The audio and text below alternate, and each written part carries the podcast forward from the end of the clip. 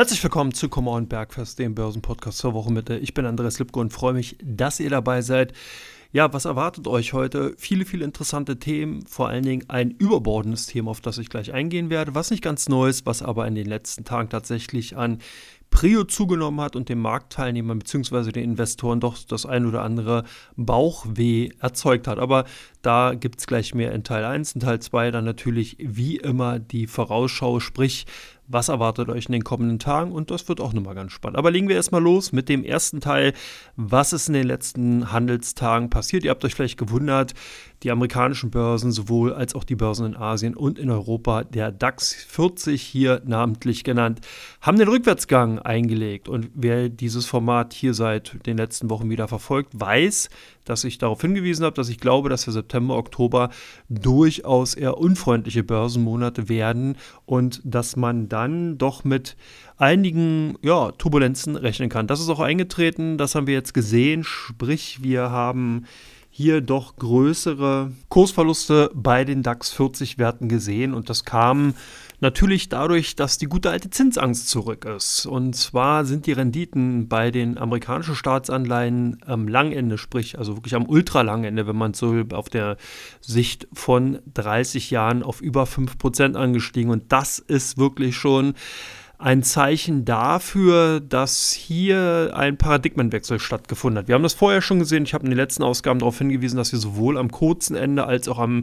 mittleren bzw. dann langen Ende ebenfalls schon eine ganz glatte äh, ja, Steigerung bei den Renditen gesehen haben. Was bedeutet das? Das bedeutet, dass die Marktteilnehmer Staatsanleihen in den USA verkaufen und dadurch dann die Renditen steigen. Woher kommt das? Das hängt damit zusammen, dass die ähm, Marktteilnehmer, die Investoren davon ausgehen, dass sich das Zinsniveau in absehbarer Zeit sowohl kurzfristig als auch langfristig verändern wird und zwar natürlich, dass die Zinsen steigen werden. Und demzufolge verkauft man jetzt Anleihen, weil man natürlich dann glaubt, dass man sie dann zu einem späteren Zeitpunkt günstiger zurückkaufen kann. Hier war Bill Ackman, der große Hedgefondsmanager, vor einiger Zeit ganz groß dabei, hat das auch nach außen publiziert und kolportiert, hat eben darauf hingewiesen, dass er hier ganz, ganz höhere und wesentlich äh, ja, gefährlichere Niveaus sieht bei den Renditen und demzufolge größere Short-Positionen bei den US-Staatsanleihen eingegangen ist.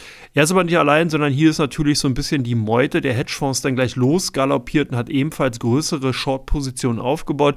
Ich werde immer ein bisschen skeptisch, wenn hier so eine Art overcrowded Trades entstehen. Das heißt, wenn also viele Marktteilnehmer sich auf einer Seite der Börse wiederfinden, dann kann das doch eben mal zu bösen Überraschungen führen Kurzfristig liegen sie dann meistens vorne, aber langfristig ist es dann so, dass man hier doch den einen oder anderen Shakeout sieht, weil natürlich, wenn alle eben entsprechend Long oder Short dann sind, Wer soll dann sozusagen das Gegengeschäft noch einnehmen? Aber gut, dies ist jetzt noch etwas zu früh. Momentan spielen hier gerade die konjunkturellen und natürlich auch die Zinsaspekte ganz wichtige Rollen und führen dazu, dass eben die Renditen in den USA steigen, ergo die Anleihen fallen.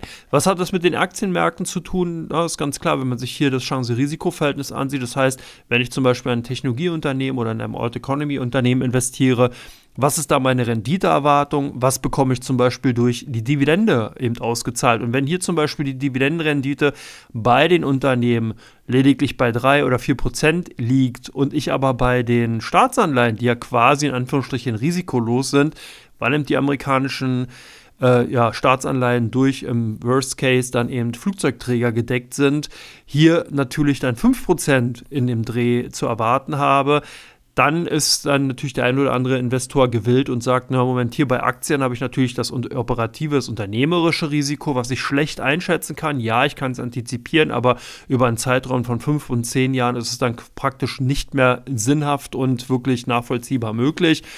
Und bei den Staatsanleihen kann man zumindest mal davon ausgehen, wie, wie bereits gesagt, dass hier die Wirtschaftsleistung und wenn nicht sogar in den USA die militärische Macht dahinter steht und demzufolge die 5% quasi in Anführungsstrichen sicher sind. Also das ist der eine Aspekt. Der zweite Aspekt ist der, der auch immer wieder angeführt wird, dass man natürlich, wenn man auf Technologieaktien setzt, hier ja keine Dividendenrendite oder keine hohe Dividendenrendite erwartet, sondern Kurssteigerungen. Und woher sollen die kommen? Das, die kommen natürlich dadurch, dass entsprechend die operativen Geschäfte bei den Technologieunternehmen gut laufen, sodass dann die Aktienkurse steigen. Das heißt, der Investor, der eben auf die äh, Wachstumswerte setzt, der geht davon aus, dass die Aktienkurse steigen und die steigen natürlich dann, wenn das operative Geschäft gut läuft.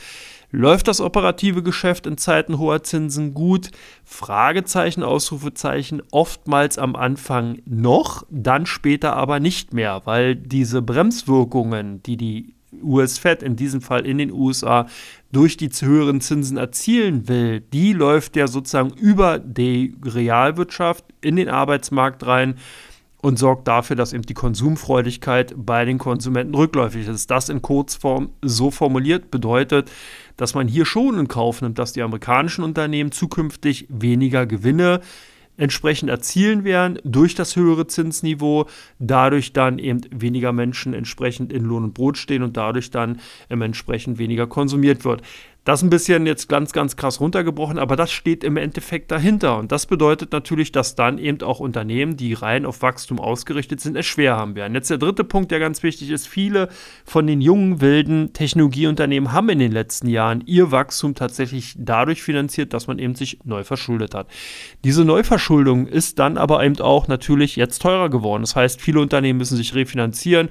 Oftmals hat man so Finanzierungsgröße äh, oder Zeiträume in Größenordnung von drei bis bis fünf Jahren. Das bedeutet, dass dann Unternehmen, die zum Beispiel in den Jahren 2015 bis 17 oder 18 entsprechend ihre Finanzierung zum Aufbau der unternehmerischen Tätigkeit aufgenommen haben, jetzt in dem Prolongationszwang stehen und das natürlich zu wesentlich höheren Konditionen machen müssen. Das heißt also auf der unternehmerischen Seite haben es momentan die Startups, die noch keine Gewinne erzielen, ist wirklich schwer.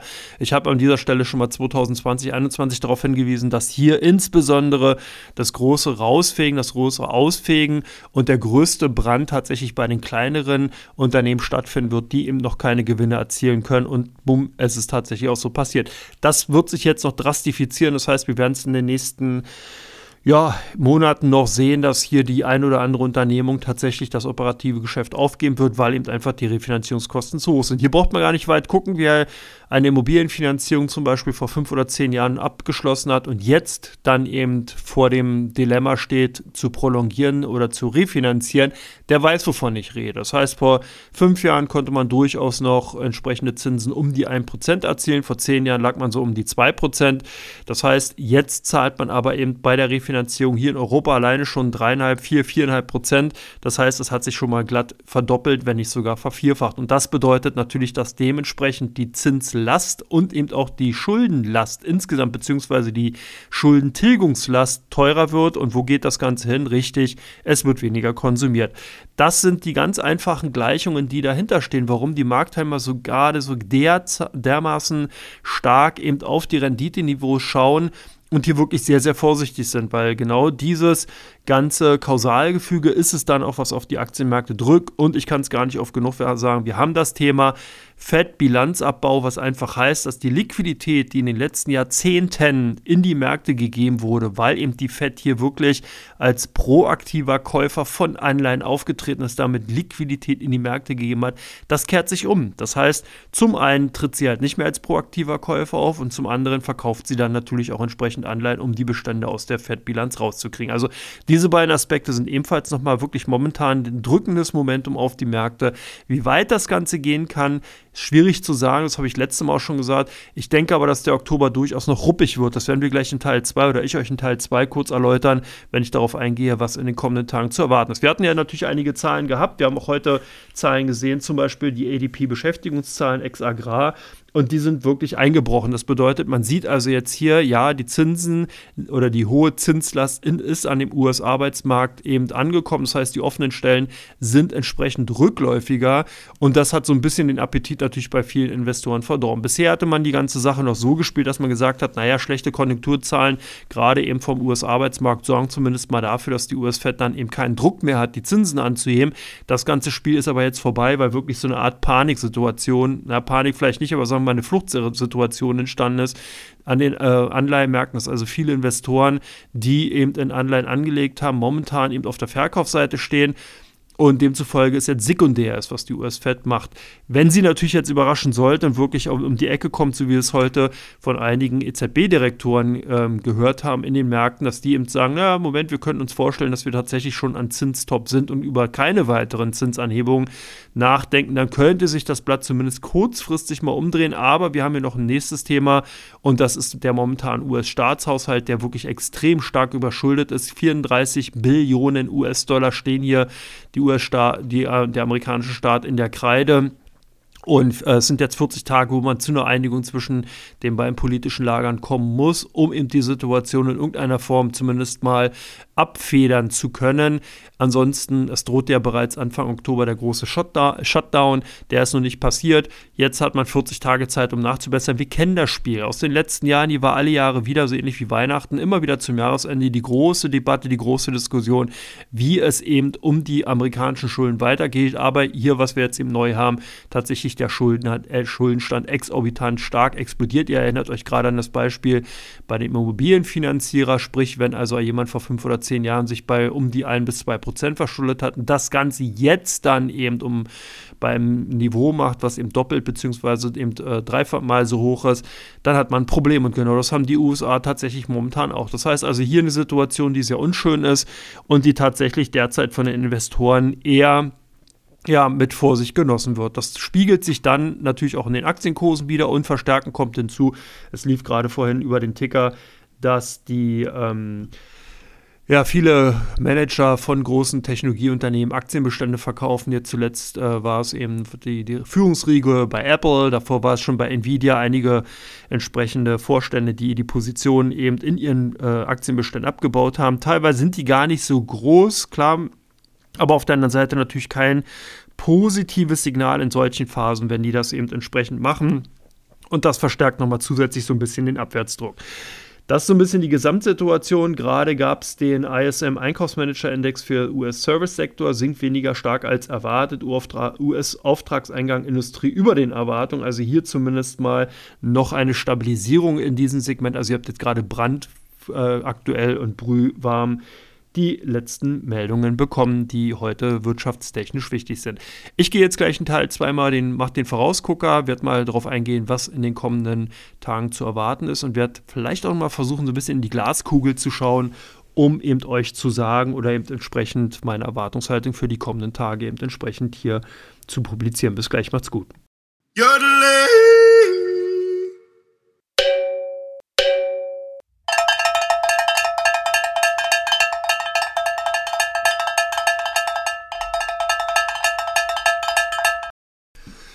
Herzlich willkommen zu Common Bergfest Teil 2. Ich bin Andres Lipko und ich freue mich, dass ihr es auch noch bis zu dieser Stelle durchgehalten habt. Sicherlich nicht ganz einfach. Im ersten Teil sehr, sehr viele ja, volkswirtschaftliche, makroökonomische Themen, die derzeit die Märkte bewegen vielleicht mal ganz interessant auch zu verstehen, beziehungsweise mal zu hören, wie eigentlich die ganzen Mechanismen so hinter den Kulissen eben entsprechend wirken, wie die ablaufen und was das mit den Aktienmärkten zu tun hat. Jetzt aber viel wichtiger, was erwartet uns oder euch oder ja, wie auch immer wen in den kommenden Tagen an äh, Daten und da mache ich es heute mal andersrum. Ich gehe mal auf die Unternehmensseite ein, das heißt die mikroökonomischen Daten. Wir bekommen nicht unbedingt viele, auch nicht wirklich von großen Unternehmen, aber es sind einige, die man sich mal anschauen kann. Es ist Tesco, der äh, britische Einzelhandelskonzern. Wir bekommen Geresheimer, was ganz spannend ist. Die sind in den letzten Tagen tatsächlich, also morgen am 5., äh, ja mit entsprechend guten Zahlen aufgewartet. Jetzt die große Spannung, ob die dann dieses Momentum halten können. Wir bekommen Stel äh, Stolt-Nielsen, wir bekommen Yaskawa Electric, BVB Borussia Dortmund am 10. mit Zahlen, PepsiCo ebenfalls am 10. Procter Gamble wird am 10. Zahlen vorlegen. Crop Energies am 11. und Subaru ebenfalls am 11. Das war es tatsächlich schon an nennenswert großen Unternehmen, die entsprechend ihre Zahlen vorlegen, aber gar nicht mal so unspannend, weil man hier wirklich eine Bandbreite hat und eben auch viele Unternehmen, die in den letzten Quartalen, Monaten stark gesucht waren, dann natürlich ihre Bücher öffnen und eben zeigen, ob sie die Erwartungshaltung entsprechend aufrechthalten können. Die Zahlen für heute, das hatte ich schon gesagt. Wir bekommen aber noch einige interessante ähm, Redebeiträge, gerade von amerikanischen Notenbanker. Es wird äh, Goldsby und es wird Bowman entsprechend heute noch die ähm, Reden schwingen und das natürlich gerade spannend, um zu hören und zu sehen, wie die Marktteilnehmer darauf reagieren werden. Wir bekommen morgen die Handelsbilanz für Deutschland. Wir bekommen typischerweise donnerstags immer die Erstanträge auf Arbeitslosenunterstützung aus den USA. Wir bekommen morgen eine äh, Rede von der Bundesbankpräsidentin Nagel oder Bundes, ja, Bundesbankpräsidentin Nagel wir bekommen ähm, am Freitag dann die Zahlen, ähm, äh, die amerikanische Arbeitslosenquote. Wir bekommen aus Deutschland einige Konjunkturzahlen, die Werksaufträge. Wir bekommen ebenfalls eine Rede von das, dem FED-Mitglied Waller, der am Freitag, sprich morgen, äh, übermorgen äh, sprechen wird. Am Montag geht das IWF-Treffen los. Das ist auch ganz spannend, weil man hier natürlich dann immer wieder auch entsprechende Äußerungen zu der Konjunkturerwartung in der Welt, global, als auch natürlich in den einzelnen Wirtschaftsrollen EWU, USA und Asien erfahren kann. Das wird also dahingehend auch nochmal so die ein oder andere Headline erzeugen. Wir bekommen die Industrieproduktion auf Jahressicht und für, auf Monatssicht für Deutschland am Montag und am Dienstag gibt es dann eben weitere äh, ja, hoffentlich Veröffentlichungen von dem EWF-Treffen. Und das war es soweit. Relativ kurze Kalendereinträge, kurze Agenten, die da eben entsprechend auf die Marktteilnehmer warten, aber Genau das könnte das Problem sein. Das heißt, wenn es weniger Impulse gibt von der makroökonomischen Seite und gerade auch von den Unternehmen, dann werden die Marktteilnehmer natürlich dann entsprechend ihren Weg selber suchen und den vielleicht auch weiter beschreiten. Das heißt, ich denke, dass wir tatsächlich in den kommenden Tagen eher weiter in fallende Kurse sehen werden. Ich glaube da tatsächlich, da tatsächlich, dass es für den DAX eine Bewährungsprobe sein wird, die 15.000 Punkte Marke zu halten. Also hier muss man ganz klar sehen, ob das gelingt oder nicht. Und entsprechend sollte das nicht passieren, dann kann es hier auch ganz schnell weiter in Richtung 14.500 Punkte gehen. Hier ist ganz wichtig, beim DAX 40 sollte man zumindest mal von charttechnischer Sicht den Bereich 14.950 bis 15.000 Punkte im Auge behalten. Wenn dieser Kursbereich nach unten durchbrochen wird, dann geht man tatsächlich eher in Richtung äh, Märztiefs äh, auf Tauchstationen und das könnte dann natürlich nochmal 3, 4 Prozent entsprechend an Verluste bringen. Bei den amerikanischen Börsen, da wird es auf jeden Fall spannend sein, ähm, entsprechend, ob, die, äh, ob der Kursbereich im SP 500 bei 4.200 bzw. 14.500 Punkte beim Nasdaq 100 halten können. Und äh, sollte das nicht der Fall sein, hier natürlich ähnliches Szenario, dann kann es auch relativ weiter und relativ schnell nach unten gehen. Momentan sieht es zumindest mal aus, dass wir eine Stabilisierung sehen, gerade nach den ISM-Zahlen haben sich auch die amerikanischen Märkte etwas beruhigt. Auf der DAX momentan bei 15.084 Punkten, also etwas wieder fester. Aber wie gesagt, noch ist hier eine Schwalbe noch, macht noch keinen Sommer, wie es bekanntlich heißt. Und der Sommer ist ja auch gerade vorbei. Das heißt, wir sind hier gerade mitten in der Herbstsaison drin. Und das kann natürlich dann durchaus nochmal sehr, sehr unschön wären. Also die nächsten Tage denke ich eher stürmisch oder zumindest mal bewölkt an den Börsen, gibt wenig Kaufargumente, wenig positive Impulse, die zumindest mal dafür Sorge tragen könnten, dass sich hier eine Beruhigung einstellt. Ich glaube zwar auch nicht, dass wir einen großen Shakeout oder einen großen Kursrückgang jetzt mit einem Ruck sehen werden. Ich glaube eher, dass wir tatsächlich so ein langsames Dahinplätschern sehen aber wer weiß, es kommt natürlich auch darauf an, was für eben ja, weitere Neuigkeiten eben äh, politischer Natur auf die Marktteilnehmer einwirken und vor allen Dingen, was natürlich dann eben von den Aussagen der Notenbanker und Notenbankerinnen zu, nah, äh, zu halten ist, die ja in den kommenden Tagen fleißige Rede, Reden schwingen werden und entsprechend dann natürlich auch den einen oder anderen Markt in Wallungen setzen oder bringen werden, sprich Euro-US-Dollar die äh, deutschen Anleihen, sprich die äh, Bund, äh, der Bund Future und natürlich die amerikanischen, die 10 Years. Treasury Notes könnten davon entsprechend ganz klar getroffen werden, als auch natürlich äh, US-Dollar-Yen, beziehungsweise dann natürlich die Technologiewerte. Also da sollte man nochmal einen Blick drauf werfen. Ansonsten unbedingt natürlich auch das Ohr und die Augen frei halten für den kommenden Freitag. Da gibt es nämlich dann die große Ausgabe von Come On mit vielen, vielen interessanten Themen. Ihr könnt gespannt sein. Und ansonsten ab nächsten Montag jetzt tatsächlich dann auch wieder das Marktupdate auf dem YouTube-Kanal von Comdirect und äh, natürlich dann hier auch mit vielen, vielen neuen Unternehmen. Ihr habt also die Möglichkeit dann entsprechend, oder Fragen zumindest, ihr habt dann die Möglichkeit, wieder eure Fragen zu stellen bei dem Format, dann eben auf dem YouTube-Kanal von Comdirect. Ich freue mich schon drauf und an dieser Stelle erstmal alles Gute. Genießt den Resttag, Restnachmittag und vielleicht bis Montag. Macht's gut. Ciao, ciao.